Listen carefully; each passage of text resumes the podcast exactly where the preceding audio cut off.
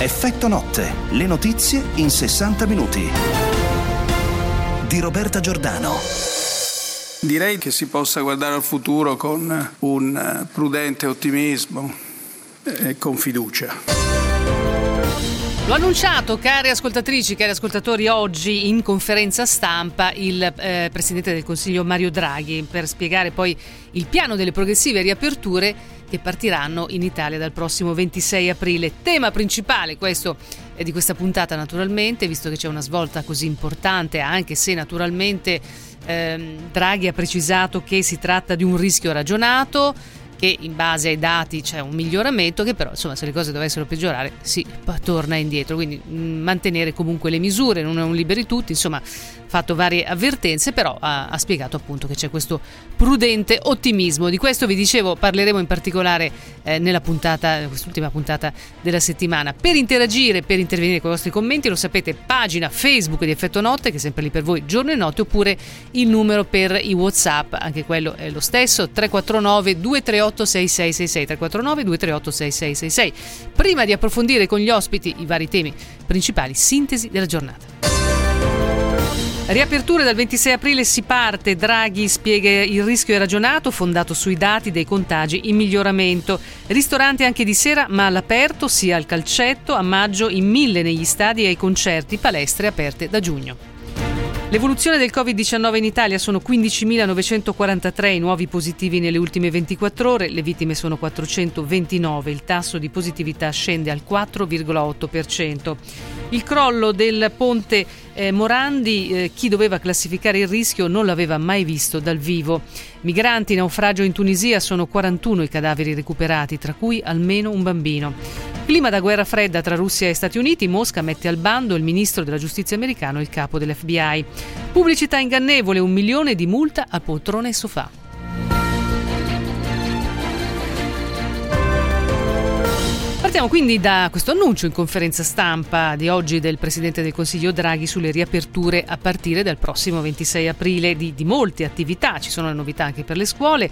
Allo studio anche un pass per gli spostamenti fra regioni di colore diverso, una specie di anticipo del Green Pass europeo, di cui abbiamo parlato proprio ieri qui con un portavoce della Commissione europea eh, a Milano e in cui si possa indicare in questo pass il vaccino effettuato oppure se si è guariti dal Covid o se si è effettuato un tampone delle 48 ore precedenti. Il governo anticipa al 26 aprile le prime riaperture, i ristoranti potranno lavorare a pranzo e cena ma solo con servizio all'aperto, sarà ripristinata la mobilità tra regioni gialle mentre fra quelle di colore diverso ci sarà un pass, tutte le scuole saranno in presenza in zona gialla e arancione mentre in quella rossa la didattica a distanza resterà soltanto per le superiori, via libera anche a cinema, teatri, musei ed eventi all'aperto, altre riaperture dovrebbero seguire in modo modo graduale fra maggio e luglio, abbiamo preso un rischio ragionato sulla base dei dati in miglioramento, ma per non tornare indietro bisognerà rispettare le regole ed evitare una ripresa dei contagi, spiega il Premier Draghi. Questi provvedimenti rispondono al disagio delle categorie, di tanti, di moltissimi operatori, famiglie, ragazzi e in questo senso portano a una maggiore serenità nel Paese, portano alle basi per il rilancio dell'economia. Draghi fa anche sapere che nel nuovo decreto sostegni per gli aiuti alle imprese, oltre al fatturato, sarà considerato anche il loro utile. Andrea Viali, Radio 24, Il Sole 24 Ore, Roma.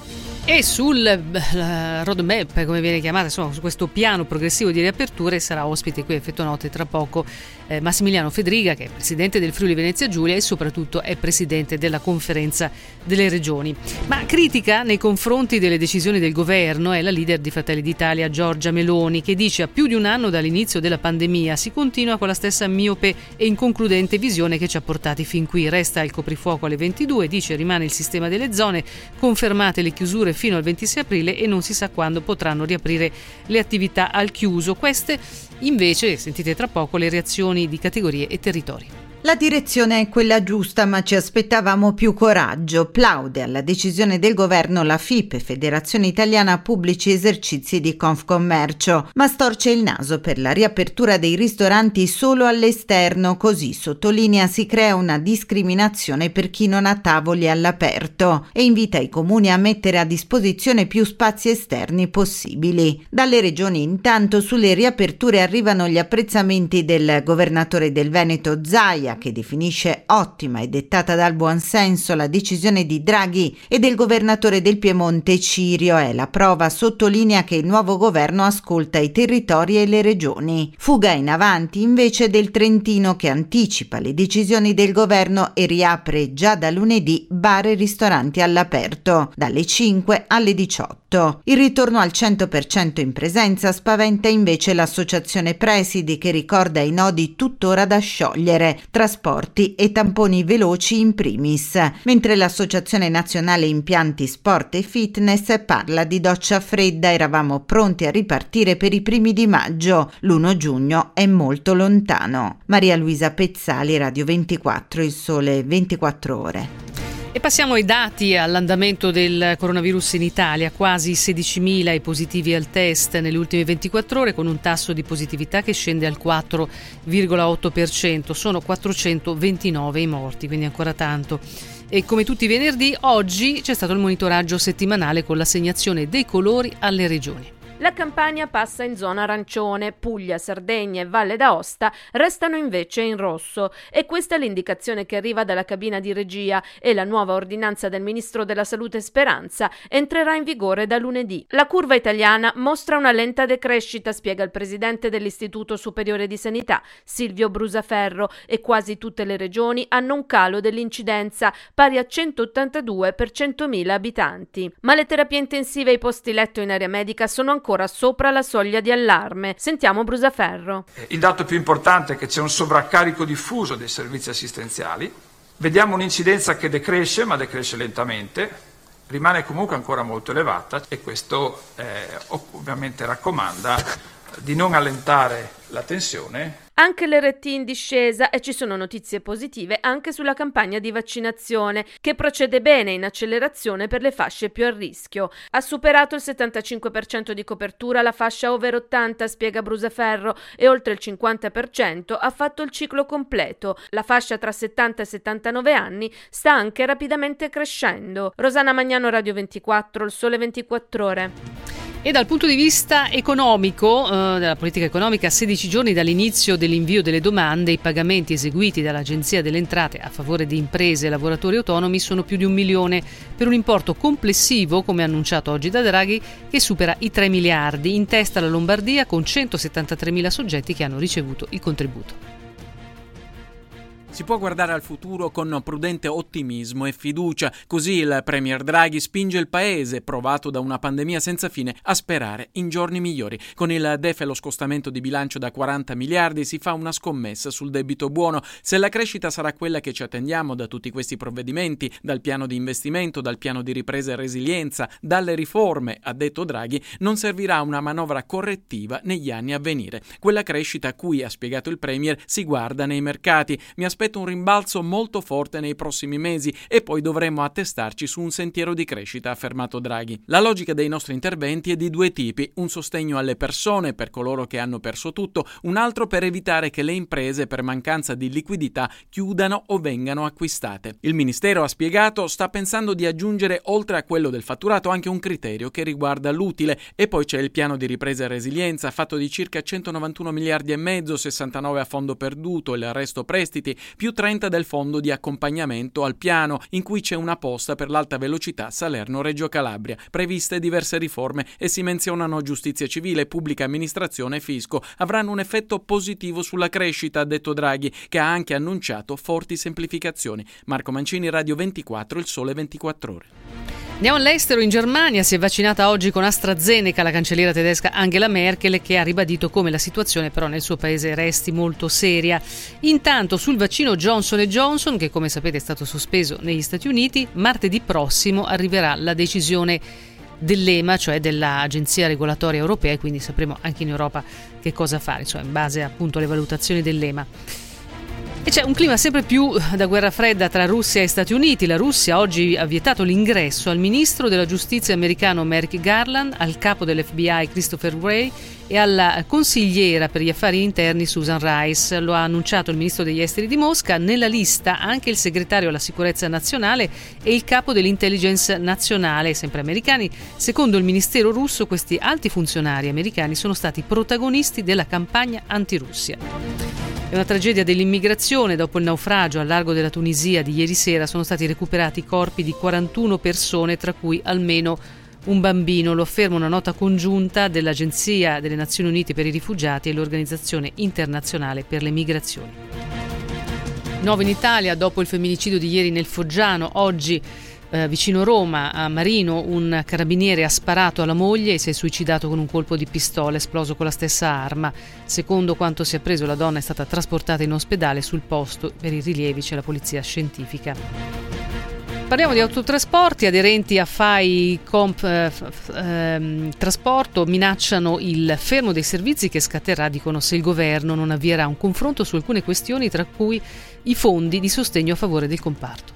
Pronti a proclamare lo stato di agitazione nel caso anche il fermo dei servizi. Di fronte ad una serie di questioni irrisolte, gli autotrasportatori di FAI Conftrasporto lanciano un ultimatum al governo nel cahier de dolance, il mancato inserimento dell'autotrasporto tra i settori che beneficeranno delle risorse del PNRR, l'incertezza dei sostegni a favore del comparto, l'inefficacia delle azioni di pressione sull'Austria e sull'Europa rispetto ai divieti imposti al Brennero e ancora le inefficienze degli uffici della motorizzazione da tempo a corto di personale e l'introduzione del contributo aggiuntivo a favore dell'autorità di regolazione dei trasporti. Paolo Ugge, presidente di FAI Conftrasporto. Così non andiamo da nessuna parte perché accomuniamo le soluzioni a problemi vecchi e poi diverranno una grande valanga che rischierà di travolgerci tutti. E è giunta l'ora forse che si avvii questo confronto che produca dei risultati al mondo dell'autotrasporto, che ricordo sono gli eroi di una volta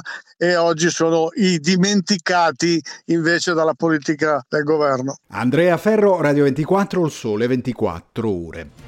E adesso questa multa all'azienda Poltrone Sofà, secondo l'antitrust, ha diffuso campagne pubblicitarie ingannevoli e omissive. Ricordate doppi saldi, doppi risparmi, sconto 50% più fino a 40% su tutta la collezione e 48 mesi senza interessi? Insomma, le pubblicità di alcuni divani con offerte mirabolanti? L'antitrust ha combinato una sanzione di un milione di euro a poltrone sofà. Secondo l'autorità, nel 2020 la società ha diffuso campagne pubblicitarie ingannevoli e omissive sui contenuti delle offerte proposte.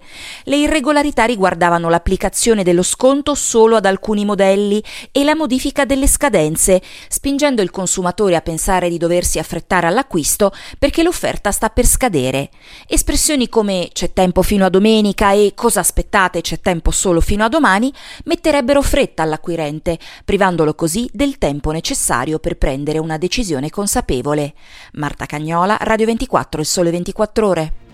Per chiudere lo sport col tennis, Fabio Fognini si ferma ai quarti di finale del torneo di Monte Carlo. È stato battuto in due set dal norvegese Casper Rudd con il punteggio di 6-4-6-3 in un'ora e 36 minuti di gioco. In semifinale Rudd affronterà il vincente del quarto tra Nadal e Rublev.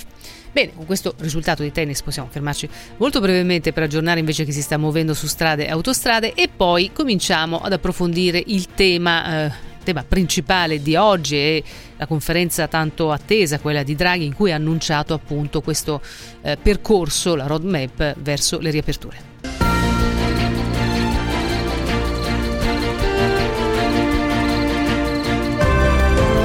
Effetto notte, le notizie in 60 minuti. 60 minuti come sempre ricchissimi di informazioni per voi, poi la sintesi della giornata e poi come sempre Roberta Giordano, eccola qui, vi approfondisce, approfondisce, alcuni temi con gli ospiti. E oggi vi ho già detto più volte insomma qual è il tema principale da tanti atteso, vedo anche un certo movimento sia su, per i commenti su WhatsApp al 349 238 6666 sia sulla pagina Facebook di Effetto Note tra chi dice ma siamo sicuri che non rischiamo un liberi tutti, che poi si torna indietro, avete visto la Germania oppure in piccolo eh, la Sardegna? E altri che dicono ma forse tu rispondono, tu allora non hai un ristorante, rispondono agli ascoltatori che dicono queste cose o, o, tu non hai una palestra, eccetera, eccetera. Punti di vista diversi, tutti siamo nella stessa barca, ma comunque Draghi, poi lo sentiremo, avvertito, certo, eh, andiamo avanti, cominciamo con queste aperture del 26 aprile, ma sempre con le misure, così l'ha ribadito anche il Ministro Speranza, che vanno sempre mantenute. Direi che si possa guardare al futuro con un prudente ottimismo e con fiducia. Appunto, con prudente ottimismo, ha detto oggi il Presidente del Consiglio Mario Draghi in questa conferenza stampa che ha tenuto accanto al Ministro della Salute Speranza, ha illustrato il piano di queste progressive riaperture, piano che partirà dal prossimo 26 aprile. Tutto questo ha spiegato in una situazione eh, in miglioramento, eh, ma prendendosi ovviamente un rischio ragionato, ha detto sentiamo. Con la decisione di oggi il governo ha preso un rischio, un rischio ragionato però, un rischio fondato sui dati che sono in miglioramento, ma non in miglioramento drammatico, sono in miglioramento. E poi ha detto oh, questi saranno provvedimenti che porteranno, come tutti naturalmente auspicano, un po' di serenità. Questi provvedimenti rispondono al disagio delle categorie, di tanti, di moltissimi operatori, famiglie, ragazzi e in questo senso portano a una maggiore serenità nel Paese, questo di sicuro, portano alle basi per il rilancio dell'economia. Però, come vi dicevo, Draghi ha anche sottolineato che bisogna continuare a osservare le misure preventive, quelle per evitare, per, con, per contrastare appunto l'infezione da coronavirus. Questo rischio che il governo ha preso però si, si fonda su una premessa che quei provvedimenti che governano il comportamento nelle attività riaperte siano osservati scrupolosamente. Quindi mascherine, distanziamenti. Occorrerà una sensibilizzazione particolare delle autorità, sia le regioni, gli enti locali e delle forze dell'ordine, perché questi comportamenti vengano osservati.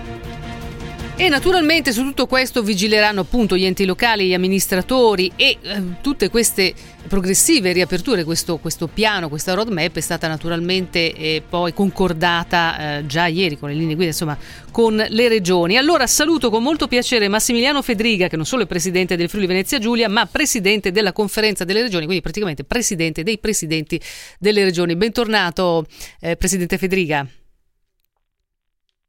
Pronto? Grazie dell'invito. Ecco, come sta, come sta Presidente? Molto preso?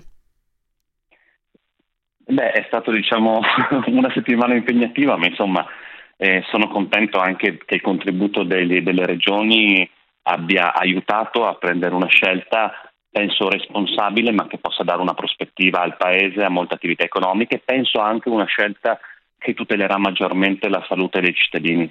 Un periodo quindi molto intenso e voi in collaborazione, no? ieri lei lo ha anche sottolineato più volte, no? che c'è una stretta e buona collaborazione con il governo, con i ministri, con il Presidente del Consiglio Draghi, siete arrivati a, questi, eh, a questo appunto oh, programma, cronoprogramma. Allora dico molto brevemente per, per somme linee, poi dopo lei magari se vuole scenderà più nel dettaglio. Allora dal 26 aprile partono queste riaperture, i ristoranti potranno riaprire a pranzo e a cena, eh, però per i soli tavoli all'aperto e poi dal primo giugno aprono i ristoranti al chiuso ma solo a pranzo.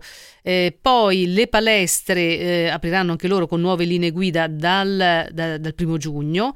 Dal primo luglio arriverà anche il via libera a fiere, congressi, all'apertura di stabilimenti termali, parchi tematici. Poi vedevo anche poco fa un aggiornamento del ministro Franceschini che ha detto che dal 26 apriranno cinema e teatri eh, all'aperto e poi al chiuso con dei limiti, ma si passa, mi pare, dal pubblico ammissibile dal 25% che era stato concordato, mi pare sino a ieri, al 50% dei posti occupabili e tra l'altro c'è una parificazione, come aveva chiesto il mondo dello spettacolo e della cultura, rispetto anche anche allo sport, no? Sì, diciamo che eh, noi abbiamo proposto oltretutto le linee guida, delle linee guida avevamo scritto nella lettera, ho scritto nella lettera che ho allegato alle linee guida proprio la possibilità di poter anticipare qualche apertura utilizzando gli spazi all'aperto, quindi quelle attività come per esempio la ristorazione che si possono svolgere all'aperto. Adesso rispetto a queste date, a questi step, vediamo come si evolve. Se mi chiede un'opinione personale su qualche attività, avevamo suggerito per esempio come le lezioni individuali in palestra, si poteva forse anticipare qualcosa perché il primo giugno per attività che sono chiuse da ottobre dare qualche spiraglio di apertura, seppur molto limitata come le elezioni individuali, magari limitate nei numeri interni, come si poteva dare, però insomma penso che sia stato colto molto della collaborazione eh, data dalle regioni. Sentiamo anche Draghi che parla della riapertura delle scuole. Le scuole aprono, tutte le scuole, come si dice di ogni ordine e grado, riaprono completamente in presenza eh, nelle zone gialla e arancione, mentre in rosso vi sono delle modalità che suddividono in parte in presenza e in parte a distanza. Che ne pensa Federica della riapertura delle scuole? Per esempio il mh, mm, presidente dei presidi Giannelli, spesso qui ospite di Effetto Notte, oggi si è detto un po' perplesso mh, mm, di questa riapertura così, diciamo, ampia. Ecco, diciamo, fra tutte le scelte eh, è quella che lascia un pochino più perplesso anche a me, se devo dire. Eh, sinceramente perché la scuola non è l'attività scolastica al proprio interno, ma tutto il sistema dei trasporti o d'altro che eh, se mantenerlo al 50% col 100% delle presenze eh, la vedo molto difficile. O c'è un'organizzazione importante dove vuol dire che ci sono delle differenziazioni di orari molto marcate, molto marcate, altrimenti i trasporti, eh, ecco, lo dico con chiarezza, che non si dia la responsabilità agli enti locali, perché o, pro, o iniziamo ad avere in tempo reale non solo le risorse, ma i mezzi e le persone, perché c'è un limite fisico per ordinare, oggi proprio ne discutevamo mm, anche con i colleghi dell'Anci e dei Lupi, per avere a disposizione un mezzo servono eh, più di un anno dal momento dell'ordinativo, quindi anche se l'avessimo ordinato per capirci a marzo dell'anno scorso, oggi non li avremmo. E quindi c'è, c'è, anche un problema fisico. Mm, certi mezzi, eh, anche quelli privati come i, i, mm, i, bus turistici, si possono sì utilizzare come stiamo facendo, ma nell'extraurbano, non nell'urbano. Quindi insomma ci sono dei problemi tecnici importanti da questo punto di vista. Mi auguro che il governo, avendo, presto, avendo preso questa scelta, eh, proponga anche le soluzioni, perché quella è la parte diciamo, che mi preoccupa di più. Le sue obiezioni erano appunto le stesse del presidente dei presidi italiani, però una domanda appunto su eh, come, qual è il, lo stato dell'arte dei trasporti di un giornalista oggi in conferenza stampa, sentiamo la risposta di Draghi.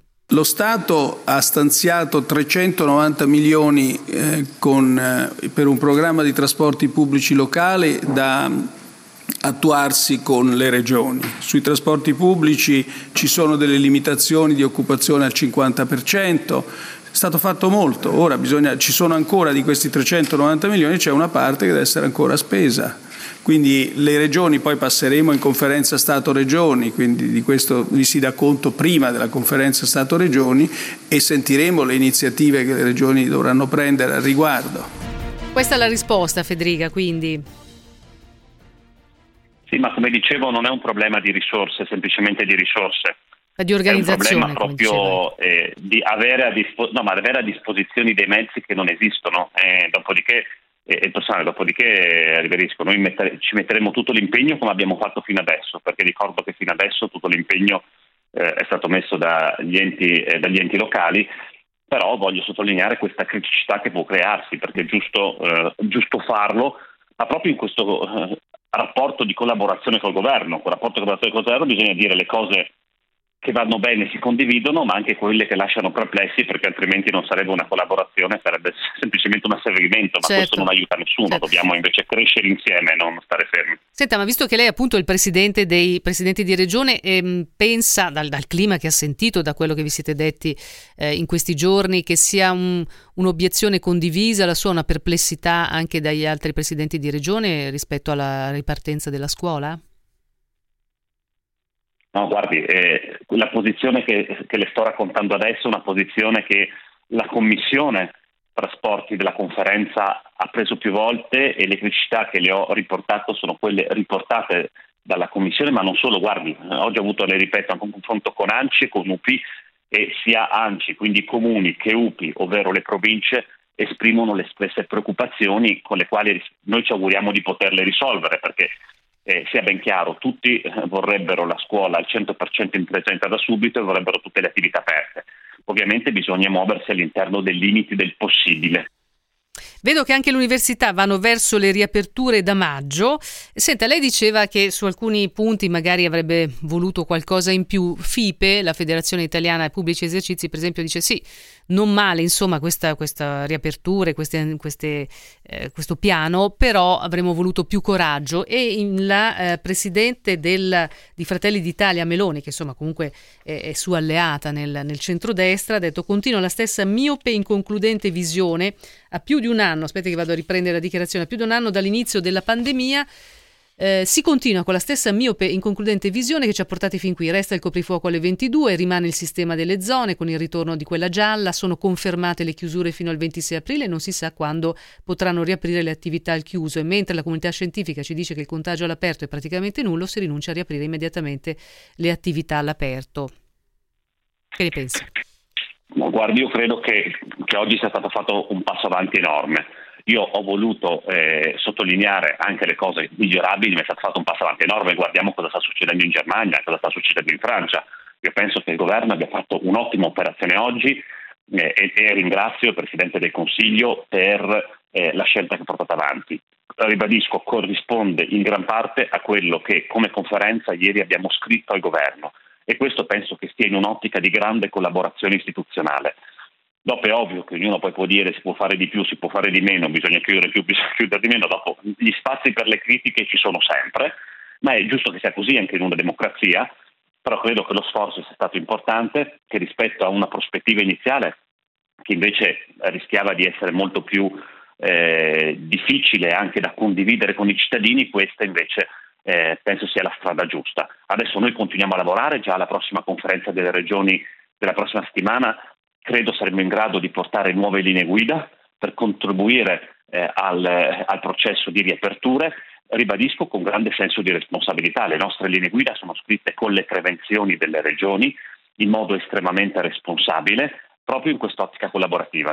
Vuole, io, io, sono un profondamente contrario alle tifoserie del tutto chiuso, tutto chiuso a prescindere o del tutto aperto senza regole penso serva un equilibrio e l'equilibrio, ribadisco, non serve soltanto per tutelare le categorie economiche e lavorative, ritengo che serva per riportare una connessione tra istituzione e cittadino perché solo così si vince il virus e la pandemia. Se ci sono delle regole rispettate è molto meglio rispetto a dei divieti che la gente ormai esausta non rispetta più. Mm. Senta, ehm, Salvini oggi eh, ha tenuto appunto una, una, conferenza stampa un po' diciamo improvvisata, così eh, per strada con tutti i giornalisti e un pochino si è attribuito il merito di aver spinto su certe cose, in particolare sulle riaperture, ma non solo. Sentiamo questo passaggio. Se a questo aggiungiamo un decreto imprese che da 20 miliardi è passato a 40 miliardi ed è destinato integralmente alle imprese, intervenendo sui costi fissi, sulle perdite e sui cali di incassi, diciamo che dal nostro punto di vista queste 48 ore mi spiegano e spiegano agli italiani perché la Lega ha deciso di entrare al governo. Diciamo che da dentro abbiamo potuto insistere per ottenere i soldi alle imprese e le riaperture nei tempi previsti. Se fossimo rimasti fuori a protestare, probabilmente non saremmo arrivati a questi risultati. Il merito quindi è della Lega, anche del suo partito, quindi Federica? Eh, mi scusi, non ho capito la domanda. Dico il merito quindi di queste riaperture, dei soldi anche dati alle imprese, agli autonomi, eccetera. Eh, diceva Salvini, la Lega ha premuto su queste cose anche per le riaperture, altrimenti avremmo seguito, ha detto in un altro passaggio, la linea eh, chiusurista di speranza.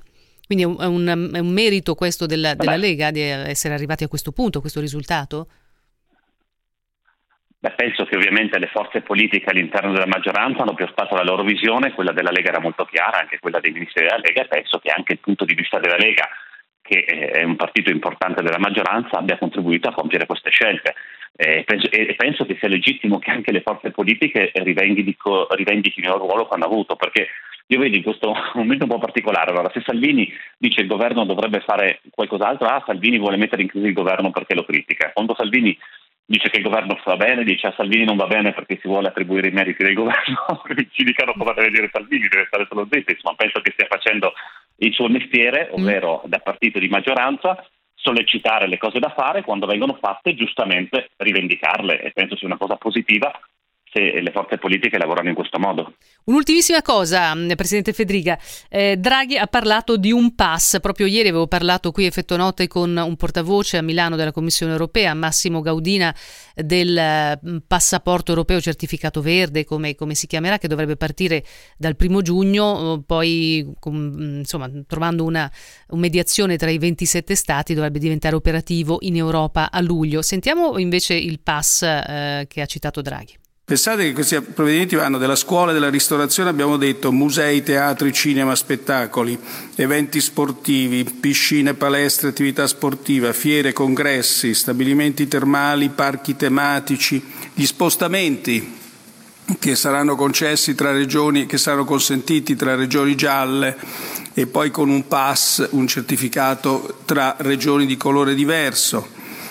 Il, e poi i trasporti, quindi sono eh, effettivamente una decisione di grande, di grande contenuto e ampiezza. Quindi in cosa consisterà esattamente questo pass, Federica? Guardi, su questo noi dobbiamo ancora confrontarci col governo e non abbiamo ancora avuto informazioni a tal proposito. Mm. Immagino, ma anch'io interpreto le parole del Presidente del Consiglio e quindi prendetele con il beneficio di inventario che possa avere, che eh, sarà diciamo, una certificazione, a quanto letto, di eh, vac- o vaccino avvenuto o Covid superato mm. oppure un tampone avvenuto non si sa ancora quanto tempo prima, così da permettere una più ampia diciamo, partecipazione a, o, o agli spostamenti o ad attività dove eh, magari la situazione è più delicata, però ribadisco non sono in grado di fare una valutazione su questo perché non abbiamo ancora nulla di eh, trasmesso alla conferenza o alle regioni così da poterlo valutare. Saranno cose più precise insomma nelle prossime settimane. Eh, Presidente Massimiliano Fedriga, io la ringrazio molto, so che è un periodo molto intenso, sarà stanco, si riposa un po' nel fine settimana? Grazie a voi. E guardi, e domani sì sto con i miei figli, mentre domenica devo partecipare a qualche trasmissione. E del resto il ruolo lo richiede. Contenti, eh, eh, insomma. Il periodo è così. grazie ancora, buon esatto. lavoro allora, buona continuazione. Grazie. Grazie mille a voi, buona serata, grazie. Grazie. Allora, qui ci fermiamo sempre per una piccola pausa di riflessione. Voi continuate con i vostri messaggi sulla pagina Facebook di Effetto Notte oppure i commenti al WhatsApp 349 238 6666. Tempo in diretta. Una bassa pressione localizzata sul Nord Africa determinerà nelle prossime ore una diffusa copertura nuvolosa su gran parte delle nostre regioni centrali e soprattutto al sud, qui anche con dei veloci rovesci associati non da escludere pure sulle due isole maggiori. Andrà meglio altrove, domani avremo ancora un cielo irregolarmente nuvoloso ma spesso anche del tutto coperto al centro-sud e su gran parte dell'Emilia-Romagna, con rischio di qualche pioggia soprattutto sul Medio Adriatico, sulla Sardegna e sulle regioni meridionali, a macchia di leopardo. Maggiore presenza di sole sul resto del nord, specie sui settori occidentali, dove il cielo potrà risultare anche sereno. Col passare delle ore la situazione non cambierà di molto, ma il cielo andrà coprendosi pure sul Triveneto temperature stazionarie o in leggero aumento. Con le previsioni è tutto, per rimanere aggiornati scaricate la nostra app ufficiale. Un saluto da ilmeteo.it.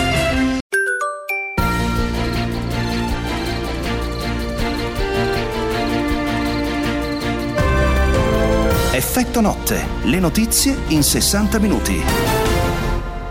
No, io non ho fatto nessun appello all'unità, non c'è bisogno di farlo perché è, è, insito in un certo senso nella composizione della maggioranza. Quel che posso dire è che eh, l'atmosfera nel governo e tra i consigli dei ministri è eccellente e può essere confermato, naturalmente io ho, dire, eh, ho interesse a dirlo, ma lo può confermare eh, qualunque ministro di questo, di questo governo. Quindi, cara Barbara Fiammeri, ciao Barbara. Buonasera a tutti. La nostra Barbara Fiammeri, commentatrice esimia politica del Sole 24 Ore, era lì da Draghi oggi. Che insomma, sul, praticamente quante domande hai fatto, Barbara? Parecchie domande. Comunque, al di là di questo, eh, lui dice: no, no, c'è un clima molto unitario e sereno all'interno del governo, ma questa eh, mozione di sfiducia, vabbè, mm, per ora mossa soltanto da Fratelli d'Italia nei confronti di Speranza, qualcuno dice del ministro Speranza, qualcuno dice che in realtà è più un dispetto che fanno a Salvini perché all'interno del governo e non può sbilanciarsi su questa mozione di sfiducia che non allo stesso Speranza. Che ne pensi? E poi in pericolo che no? imperfetto, era un dispetto. Era un dispetto? Mi spiego. Sì. Eh, sì. secondo me era un dispetto, mm, insomma, usiamo questa espressione eh, della Meloni a Salvini, una sfida, più che un dispetto, una sfida, una sfida una come sfida. dire, ti lamenti, ti lamenti. Mm. Vediamo eh, se allora anche tu aderisci. il ministro che tu dici che vede rosso e che fai? Eh, però la risposta che ha dato oggi Salvini è noi siamo al, eh, oggi si, si, si riapre si riapre perché noi siamo al governo, senza di noi al governo non si sarebbe riaperto. Sì, infatti abbiamo sentito poco fa il passaggio. Che dice, queste parole che ha pronunciato oggi Salvini sono in realtà dirette a, a soprattutto proprio alla Meloni, cioè mm. come dire noi ci siamo assunti la responsabilità di governare e abbiamo lottato per cambiare le cose eh, e tu invece stai lì all'opposizione, fai la mozione di sfiducia ma no, non, così non cambi niente. E allora faccio anche sentire Draghi che più di una volta durante questa conferenza stampa di oggi in cui ha annunciato appunto le riaperture a partire dal prossimo 26 aprile aveva accanto a sé il ministro Speranza e più volte eh, ha preso le sue difese, diciamo così. Ma io credo che le critiche del ministro Speranza dovevano trovare pace fin dall'inizio perché non erano assolutamente né fondate né giustificate. D'altronde ho già detto l'altra volta che, eh, che insomma, mi, mi secca un po' dirlo in sua presenza, ma insomma che lo stimo e l'ho voluto io nel governo. Allora, chiarito questo punto per l'ennesima volta da parte di, di Draghi, eh, so che tu hai fatto una domanda sul debito che man mano si accumula, si accumula, eh, eh ha parlato eh, Draghi di debito positivo. Sentiamo quando eh, in questo passaggio eh, dice mi aspetto un rimbalzo dell'economia. Mi aspetto, tra l'altro, per quanto riguarda la ripartenza dell'economia, che avremo un rimbalzo molto forte nei prossimi mesi e poi dovremo attestarci su un eh, sentiero, su un livello di crescita che ci permette appunto, come dicevo, di uscire dalla, dall'alto debito, dall'alto rapporto debito-PIL.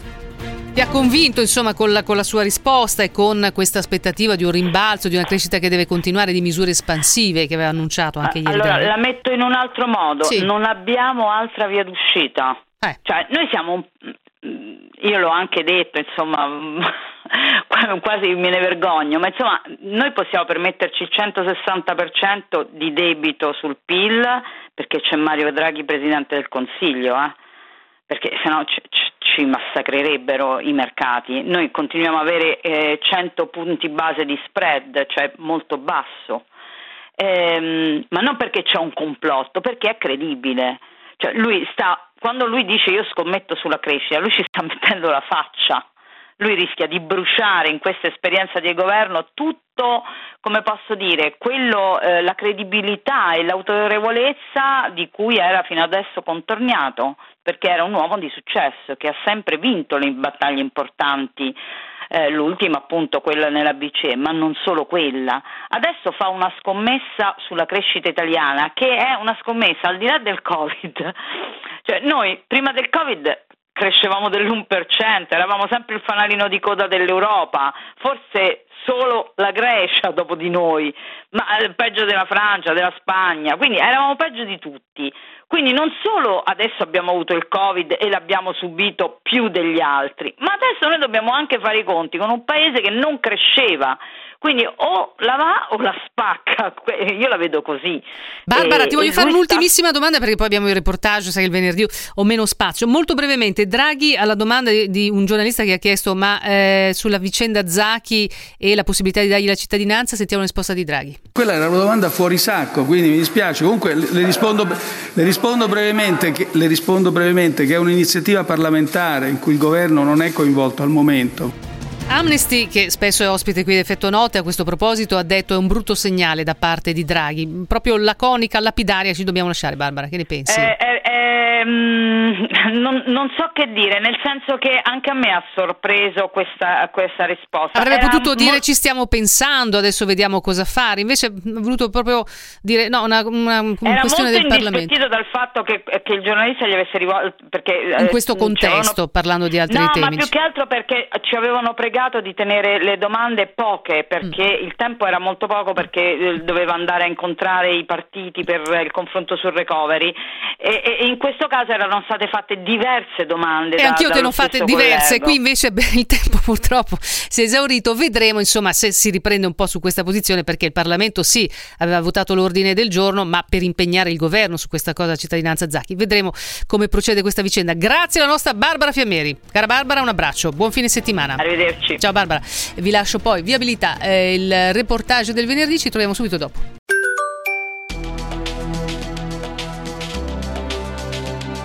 Radio 24 Reportage. Donne in rosso.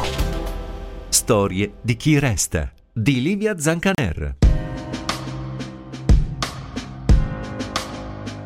Da tre anni c'è una legge che prevede tutele come il gratuito patrocinio e l'assistenza medica. Ci sono dei fondi operativi da luglio 2020 con aiuti mensili, borse di studio, avviamento al lavoro per i bambini e ragazzi rimasti orfani dopo l'uccisione della madre da parte del padre. L'Italia si è mossa, ma non basta. I soldi non arrivano, i procedimenti sono lenti e difficoltosi. Spesso le persone che dovrebbero aiutare non sono formate e i ragazzi, quasi 2000 nel nostro paese, e le famiglie che se ne prendono cura sono soli.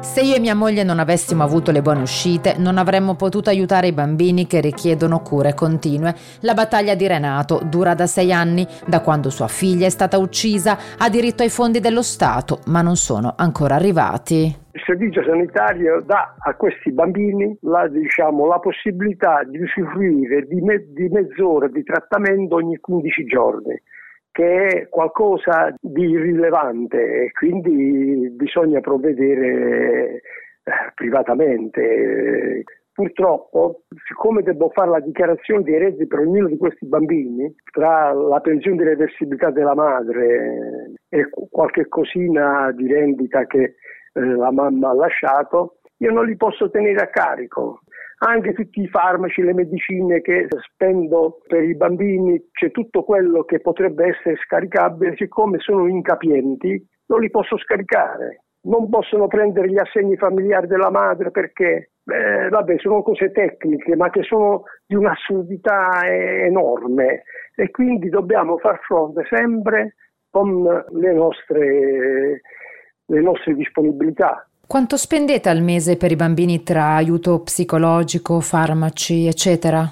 All'inizio le spese erano enormemente maggiori, secondo i calcoli fatti erano 3.600 euro. Eh, ora eh, sono più di 2.000, ma poi deve aggiungere anche il mutuo sulla casa familiare, perché se il mutuo era cointestato a mia figlia e all'assassino, eh, siccome l'assassino ovviamente stando in galera non, eh, non paga il mutuo, io per evitare che la casa venga messa all'asta pago il mutuo anche per uh, la parte dell'assassino, per presentare un ricorso per togliere all'assassino la metà della casa, bisogna fare un altro processo, l'undicesimo, quindi è una situazione eh, a dir poco orribile, insomma noi lottiamo per dare a loro un futuro, eh, un futuro complicato da dare. Ecco.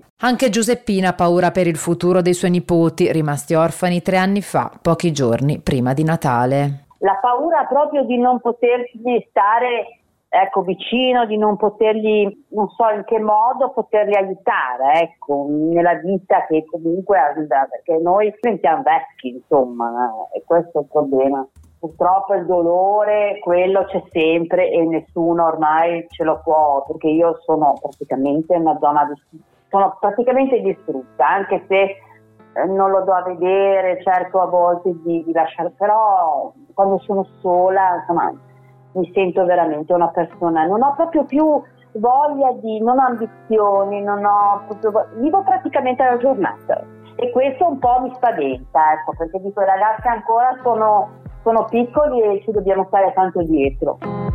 Vecchie memorie mi pesano troppi mega Mi sveglio un po' infastidito dalle grida delle risa Devo togliermi di dosso quei cavi Luca ha un'agenda con le foto della mamma, la porta a scuola di nascosto dai nonni perché non vuole farli soffrire. Matteo e la sorellina hanno gli incubi la sera, quando la loro mamma è stata uccisa. Pietro ha paura che il padre ammazzi anche lui, il nonno lo porta davanti al carcere per fargli vedere che non può uscire. Ivan non parla mai di quello che è successo, non vuole diventare come quello là fuori sai vado a fuoco in un gioco di specchi di carte di secchi di noia profonda mi guarda Nella vita dei bambini orfani c'è uno spartiacque tra il prima e il dopo, c'è chi scivola in una psicosi creando un mondo parallelo, chi va in depressione, chi mette in atto un controllo continuo, matura il senso di colpa, ci racconta Emanuela Iacchia, psicologa e psicoterapeuta che da anni segue i bambini e le loro famiglie. Chi ce la fa è perché è entrato in un circolo virtuoso. Io credo che il cammino sia lungo e sia continuativo. La paura dei nonni è proprio quella del non riuscire ad accompagnare i nipoti ad una meta. Allora è importante anche che eh, chi si prenderà cura della situazione in particolare sia una persona che possa essere eh, un riferimento continuativo nel tempo. Alcuni nonni lamentano di essere passati da più figure, da più psicologi, a volte sono stati affidati da eh, persone inesperte o addirittura da tirocinanti a tempo limitato e non hanno avuto il tempo nemmeno a volte di eh, raccontare tutta la loro sofferenza. Allora è importante proprio che ci siano delle figure eh, che affianchino la famiglia alla lunga. Nulla deve essere lasciato al caso, servono professionisti formati e impegno da parte delle istituzioni, sottolinea Patrizia Schiarizza, presidente dell'associazione Il Giardino Segreto. Innanzitutto bisognerebbe velocizzare l'iter burocratico per accedere ai fondi della legge 4 e sicuramente manca un sistema integrato di presa in carico. I servizi sociali eh, intervengono a, a macchia di leopardo, non è detto che intervengano sempre in maniera competente competente e tempestiva e quindi abbiamo casi di eh, famiglie affidatarie o di orfani di femminicidio che sono letteralmente abbandonati a loro stessi. L'altro problema poi è quello della formazione. Io dico sempre appunto che è necessario creare una rete di persone competenti che vanno dallo psicologo, dall'assistente sociale all'educatore perché chiaramente questi ragazzi vivono su di loro non soltanto lo stigma di essere figli di una vittima di femminicidio, ma anche di essere eh, figli di un assassino. Quindi anche su questo aspetto bisogna lavorare perché è necessario proprio integrarli nella rete sociale quindi aiutarli. Cioè il bambino vive in una comunità in una comunità che deve essere però preparata e deve essere concretamente pronta ad accoglierli e integrarli.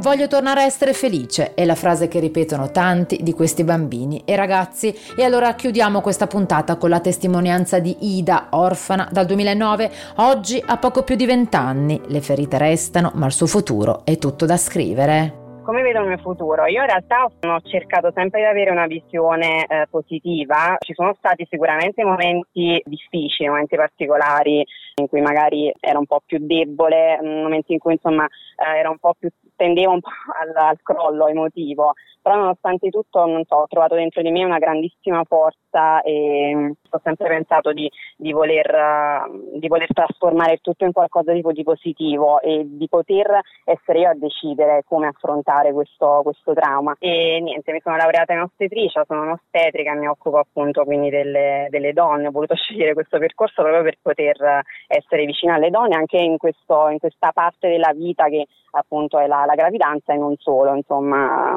Quindi ho cercato un po' di, eh, di estrapolare un qualcosa eh, da, da, questa situazione e riversarla ecco, insomma, in qualcosa di, di positivo, ecco, sempre a sostegno delle donne.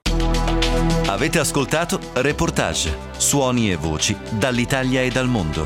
Tutte le puntate sono disponibili sul sito internet www.radio24.it.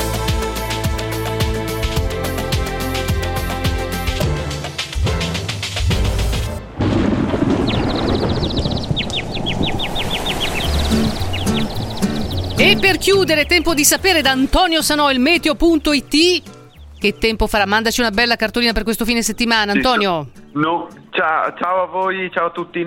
Purtroppo non ci sono belle notizie eh, perché, eh, eh sì, purtroppo domani ancora ancora eh, giornata di sabato, qualche pioggia sulla Sardegna, ma tutto sommato il resto dell'Italia è abbastanza buono. Invece il brutto arriva proprio domenica con temporali diffusi su tutto il centro-sud, sulla, sulla Sardegna sulla Sicilia, ma anche poi nel pomeriggio su gran parte del, del nord, a partire dalle Alpi, discesa verso la pianura padana. Quindi una, ancora una primavera ancora un po' bizzarra, diciamo così, con temperature che non supereranno i 15 gradi. Vabbè, ancora un po' di pazienza, questo l'abbiamo capito e d'altronde ci siamo abituati ormai. Grazie Antonio Senò, buon tempo a te comunque Grazie sia. Ciao Antonio, torno ratta come la folgore alle 22.